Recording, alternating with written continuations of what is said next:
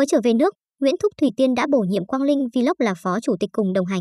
Sự xuất hiện của Quang Linh Vlog và Hoa hậu Nguyễn Thúc Thủy Tiên ngày hôm qua đã nhận được sự thu hút lớn từ cộng đồng mạng. Ngày 14 tháng 2, thương hiệu nước hoa Adobe đã diễn ra lễ ký kết bổ nhiệm vị trí phó chủ tịch công ty cổ phần Faco đơn vị chủ quản. Phân phối độc quyền thương hiệu Adobe tại Việt Nam đối với hot vlogger Quang Linh Team châu Phi người đã có rất nhiều hoạt động từ thiện quốc tế nổi bật trong nhiều năm qua. Tại buổi lễ này, anh cho biết, tôi cảm thấy rất vui vì sự kiện này diễn ra ngay vào đầu xuân năm mới. Bản thân tôi ban đầu hơi lo lắng không biết mình có thể đảm nhiệm vị trí này hay không cũng như mình có hợp với hình ảnh mới này không. Tuy nhiên, tôi đã cảm thấy tin tưởng vào mình hơn sau khi tìm hiểu thương hiệu Adobe cũng như có sự đồng hành của Hoa hậu Hòa bình Thế giới 2021, Nguyễn Thúc Thủy Tiên trên chặng đường tiếp theo. Được biết đến từ năm 1986 tại Pháp cho đến nay, Adobe đã có 170 cửa hàng trên toàn thế giới với 150 bộ siêu tập nước hoa, ghi dấu bởi sự sáng tạo và luôn chú trọng yếu tố thân thiện với môi trường. Tháng 10 năm 2021, Adobe chính thức có mặt tại thị trường Việt Nam dưới sự điều hành của Hoa hậu Hòa bình Thế giới 2021 Nguyễn Thúc Thủy Tiên và Cộng sự.